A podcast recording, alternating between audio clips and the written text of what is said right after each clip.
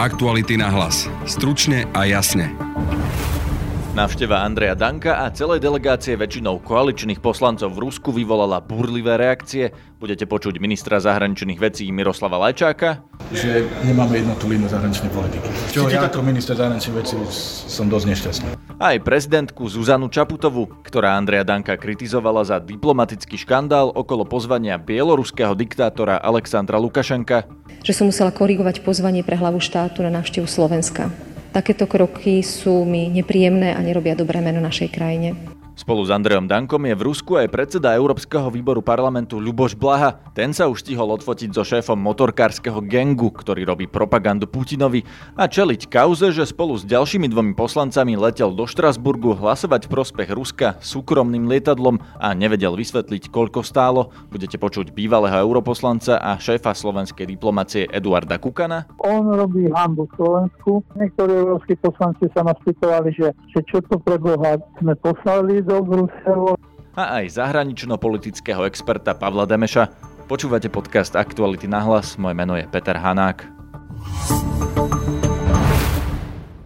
Predseda parlamentu Andrej Danko je opäť na návšteve Ruska, a to spolu s delegáciou poslancov, ktorí sú väčšinou z koaličných strán alebo spolu s koalíciou pravidelne hlasujú. Konkrétne ide o Ľuboša Blahu, Ľubomíra Petráka, Dušana Galisa a Dušana Muňka z Osmeru, Jaroslava Pašku a Štefana Zelníka z SNS. V Rusku sú aj nezaradení poslanci, ktorí kandidovali za Sme rodina, ale hlasujú s vládou Peter Marček a Martina Šimkovičová a aj poslankyňa za Sme rodina Adriana Pčolinská. Najväčší škandál počas tejto návštevy vyvolala informácia, že Andrej Danko mal pozvať na Slovensko predsedničku Hornej komory Ruského parlamentu, ktorá je na sankčnom zozname Európskej únie. Na to reagoval aj minister zahraničných vecí Miroslav Lajčák. Pýtali sa ho viacerí novinári, aj náš kolega Martin Slis. Som minister zahraničných vecí a nie minister pre vysvetľovanie výrokov pána Danka. Skúste ale vysvetliť predsa len človek, ktorý podpíše deklaráciu o tom, že Slovensko je prozápadná krajina, ide za chvíľu do Ruska a pozýva ľudí zo sankčného zoznamu.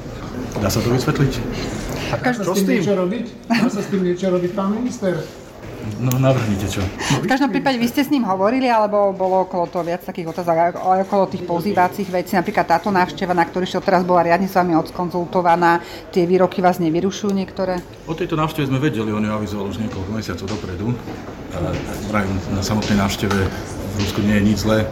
Dôležité je, aby sme rešpektovali jednotnú líniu zahraničnej politiky Slovenskej republiky a Európskej únie. No a to sa pánovi predsedovi občas nevydarí. A podarilo sa to tentokrát? Vysielam, aké signály vysielame do Európy, do našich partnerov? Že nemáme jednotnú líniu zahraničnej politiky. Čo, Čo- čo, čo- ja ako minister zahraničných vecí som dosť nešťastný. Ako vnímate to, že nedávno boli aj poslanci vlastne Smeru, pán Blaha, pán Petrák, sa stretli rovno s, e, so slovenským šéfom nočných vlkov, stretli sa aj s ruským šéfom nočných vlkov, že a nedávno dokonca o tom sa písalo aj v správe o činnosti SIS za rok 2018. Že toto nie je ešte väčší problém? Poslanci sú slobodné bytosti, riadia sa iba svojim svedomím a nepýtajú sa nás na dovolenie a veľmi zriedkavo sa pýtajú nás na nejaké usmernenie. Čo sa toto deje so slovenskou zahraničnou politikou? Kedysi to bola jediná oblasť, v ktorej bola opozícia, koalícia jednotná, všetci boli jednotní. Teraz zdá sa, že ani v koalícii nie ste jednotní.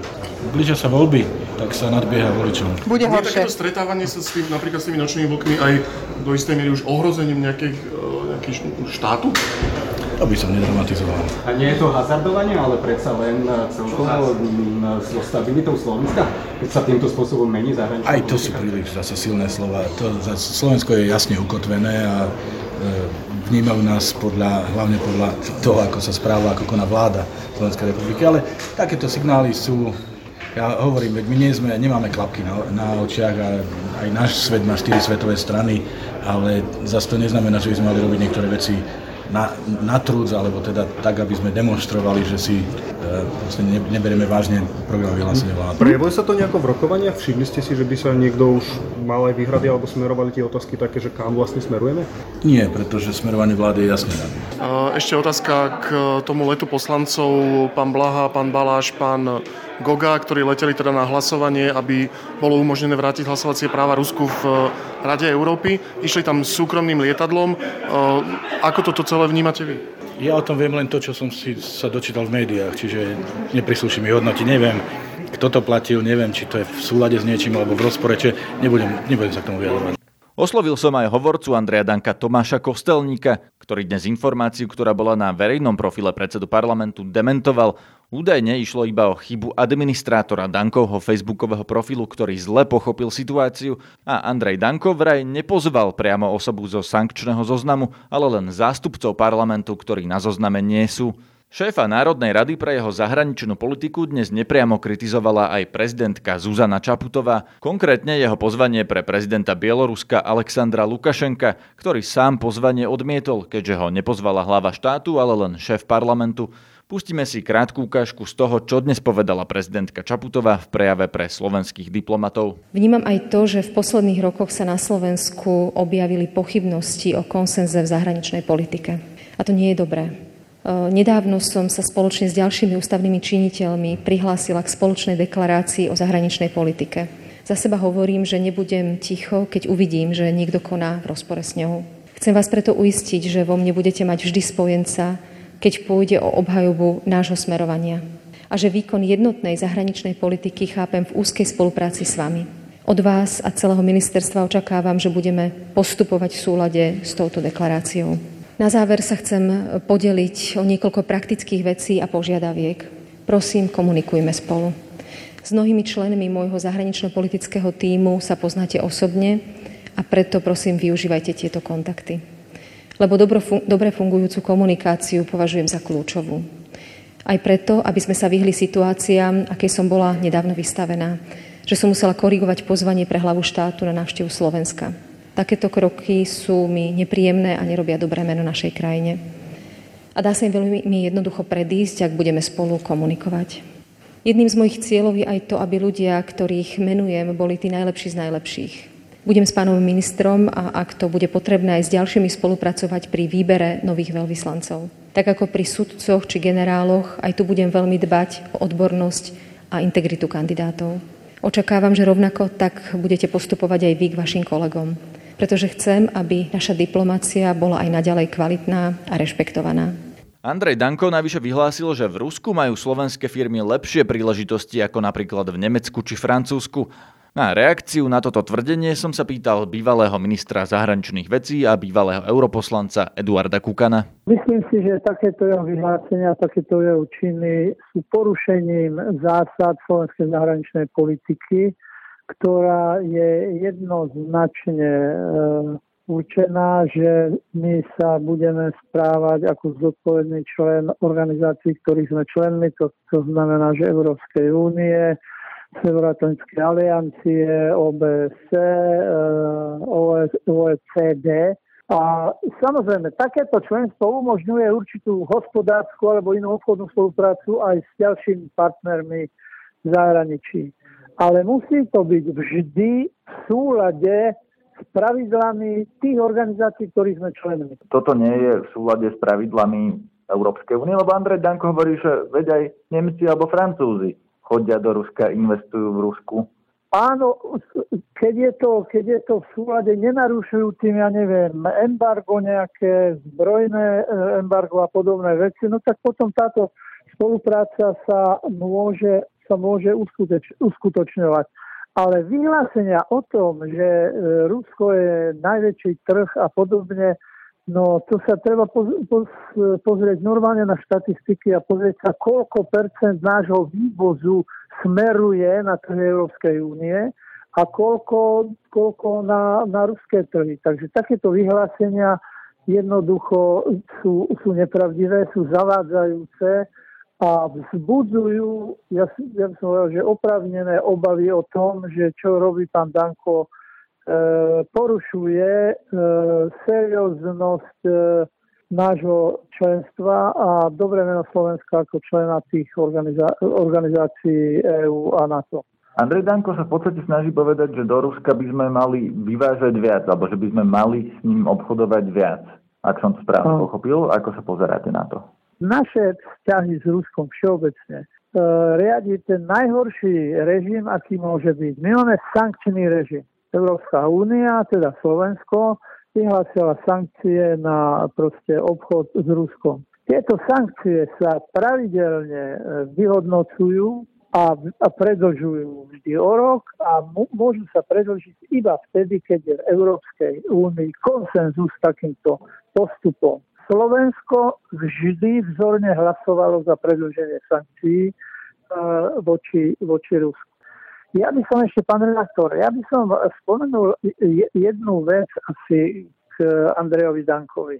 Andrej Danko zrejme nemá nejaký problém, aby formálne podpísal vyhlásenia našich troch najvyšších ústavných činiteľov o tom, že Slovensko sa bude v zahraničnej politike správať ako zodpovedný člen tých organizácií, ktorý je členom, že máme prozápadné zahraničné smerovanie a podobne. To urobili v minulosti pánom prezidentom Kiskom a myslím, vtedy ešte bol, neviem, či Pellegrini alebo Fico predseda vlády.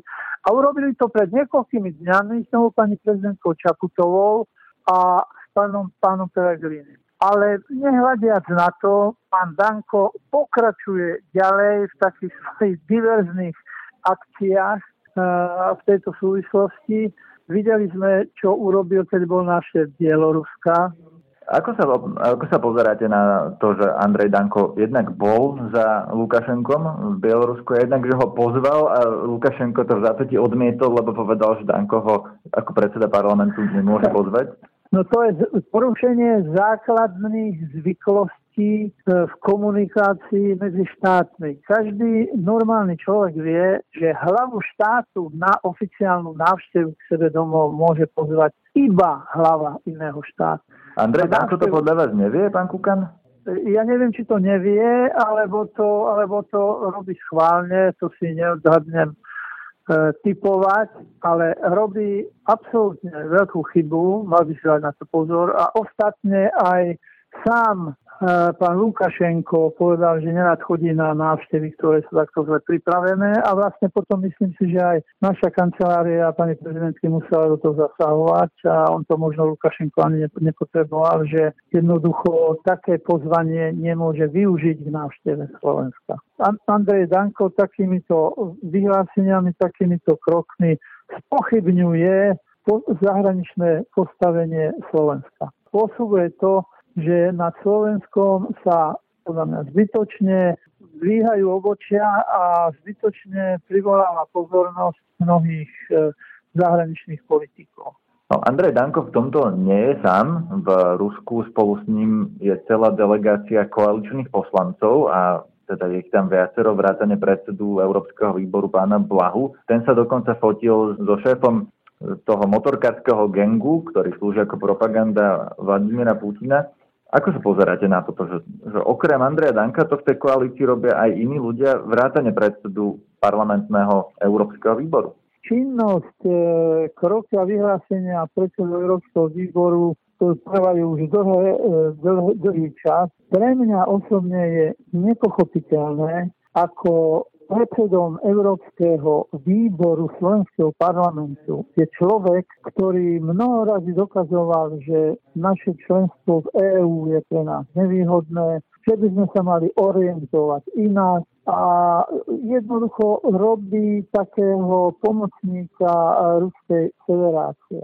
Nerozumiem tomu, že krajina, ktorá je teda členom NATO Európskej únie má za predsedu Európskeho výboru takéhoto poslanca a veľmi sa čudujem aj kolegom, poslancom Národnej rady Slovenskej republiky, že s tým niečo neurobia, pretože o tom, čo pán Blaha ako vystupuje v zahraničí, to môžem potvrdiť sám z vlastnej skúsenosti, že áno, on robí hambu Slovensku, že bol v Európskom parlamente vtedy, keď sme mali predsedať, e, bol tam na nášte, vystupoval v niektorých výboroch a vkázal tam svoju retoriku z 50 rokov. Viem, že niektorí európsky poslanci sa nás pýtovali, že, že čo to pre Boha sme poslali do Bruselu, lebo on hovoril o triednom boji, o vykoristovaní človeka človekom a podobne. Takže e, takýto človek robí handu Slovensko, jednoznačne. A nechápem, a nechápem ani pána Roberta Fica, ktorý je predsedom Smeru, a ktorý sa pána Blahu zastáva ktorý hovorí, že on má iba takú šťavnatejšiu retoriku, ale že inak je v pohode. Tak toto by som chcel veľmi, veľmi odsúdiť. Takýto postoj predsedu strany, ktorá delegovala svoje poslanca do toho výboru. Všimli ste si teraz aj e, tú kauzu so súkromným letom pána poslanca Blahu a ďalších dvoch koaličných poslancov do Štrasburgu, že išli na zasadnutie Rady Európy, aby tam hlasovali prospech Ruska? Áno, videl som to v médiách, myslím, že denník to priniesol. Čítal som o tom, oni tvrdili, že to, že to e, bola, bol, bol, že si to lietadlo, ale nevedeli, koľko stalo. Tak všimol som si, všimol som si tú kauzu. No takto, ako, ako oni hlasovali, na čom by som sa až tak šialene nerozčuloval, lebo tak hlasovala väčšina parlamentného zhromaždenia Rady Európy, ktoré navštívili, čiže väčšina tohto, väčšina delegátov zo všetkých krajín hlasovala za to, aby sa Rusku obnovili všetky práva v tomto zhromaždení. Ale to, ak e, cestujú na takéto veci e, Počkajte, ale keď išli na oficiálne zasadnutie, no tak potom to im platí náš parlament. Ale im to neplatil náš parlament, to je oficiálne stanovisko parlamentu, že im to neplatil, Aha, ani o to nepožiadali, ale išli týmto súkromným lietadlom. Napríklad poslanec Poliačík, opozičný poslanec, e, tomuto platil parlament a šiel tam bežným letom.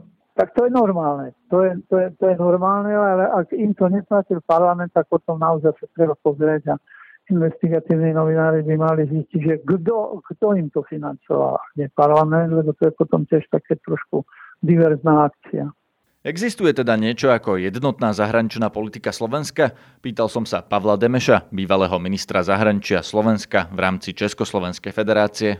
Čo sa týka programového vyhlásenia, tak e, zahraničná politika je jednoznačne proevropská, e, proatlantická, ale kroky jednotlivých ústavných predstaviteľov, najmä v posledných e, mesiacoch a týždňov jednoducho ukazujú, že zahranično-politický konsenzus sa na Slovensku rozpadáva a rozpadáva sa v dvoch líniách. Jednak vo vnútri koalície, ale aj v rámci niektorých opozičných mimoparlamentných strán. Napokon i tohtoročná hodnotiaca konferencia na ministerstve zahraničných vecí sa niesla v názve rozpadajúci sa zahranično-politický konsenzus na Slovensku. Čo to môže znamenať? Alebo skúste to pomenovať, čo znamená, že sa rozpadáva, čo sú toho dôsledky? E, pre Slovenskú republiku, ktorá je 15 rokov členom Európskej únie a Severoatlantickej aliancie, je e, v životnom záujme aby sme boli hodnoverným partnerom e, v rámci týchto dvoch zoskupení Európskej únie a Severoatlantickej aliancie. Ale správanie niektorých politikov, a v tomto prípade možno spomenúť predsedu Národnej rady alebo predsedu Európskeho e, výboru, jednak správanie, ale aj ich neustále deklarácie mimoriadne spochybňujú túto jednoznačnosť e, našej orientácie. Je to podľa vás len retorika? Je to v podstate neškodné? Alebo nám reálne hrozí nejaký problém?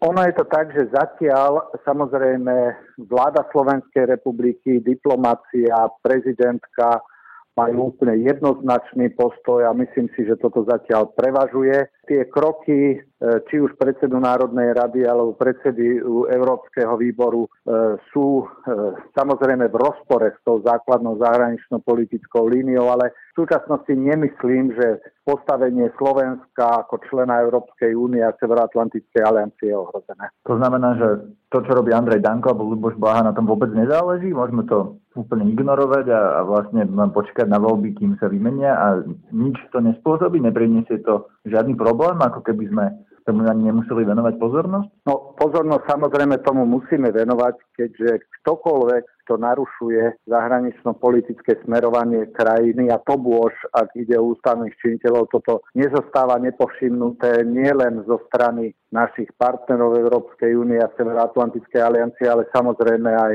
u nás doma, lebo to zneistuje občanov. To znamená, že v prvom rade by si mali ujasniť eh, predsedovia koaličných strán tieto kroky, ktoré sme spomínali, či už zo strany predsedu Národnej rady alebo predsedu Európskeho výboru a vyslať pre verejnosť, či už našu domácu, ale aj medzinárodnú jednoznačný signál. No a samozrejme pokúsiť sa o zjednanie istej nápravy, pretože e, nie je predstaviteľné, aby premiér tejto republiky chodil na zasadnutia EÚ a NATO a mal úplne odlišné postoje, ako má jeho koaličný partner. Takže je to nepríjemná situácia, ale ja zase by som to nepreceňoval, pretože váha týchto dvoch konkrétnych politikov v predvolebnom čase nie je taká, že by mohla spochybniť Slovensko a jeho zahraničnú politickú orientáciu. Nerobia to tí politici práve preto, že ich voliči to chcú? Jednoducho, že voliči SNS alebo možno voliči aj časti Smeru, keď hovoríme o pánovi Blahovi, sú jednoducho prorusky orientovaní? Tak e, pochopiteľne politik robí veci tak, e, aby maximalizoval svoje postavenie v politickom systéme na Slovensku a Musíme sa už teraz pripraviť na to, že ten predvolebný čas bude časom rozpadajúcich sa dohôd e, medzi rôznymi politickými koalíciami. Uvidíme, do akej miery sa udrží táto trojkoalícia, čo sa týka jej e, viacerých domácich alebo zahranično-politických tém. Takže jednoducho oni sú autonómni politici, robia kroky, ktoré oni uznajú za vhodné, ale ostatní zase si myslím, je potrebné, aby tú základnú líniu slovenskej zahraničnej politiky nenaštrbovali, či už v očiach voličov, občanov, ale aj medzinárodnej verejnosti. Náš podcast môžete počúvať každý podvečer cez Spotify a ďalšie podcastové aplikácie. Nájdete nás aj na Instagramovom profile Aktuality na hlas a na facebookovej stránke podcasty Aktuality.sk. Na dnešnej relácii spolupracovali Tatiana Prejsová, Ladislav Bariak a Martin Slis. Zdraví vás Peter Hanák. Aktuality na hlas. Stručne a jasne.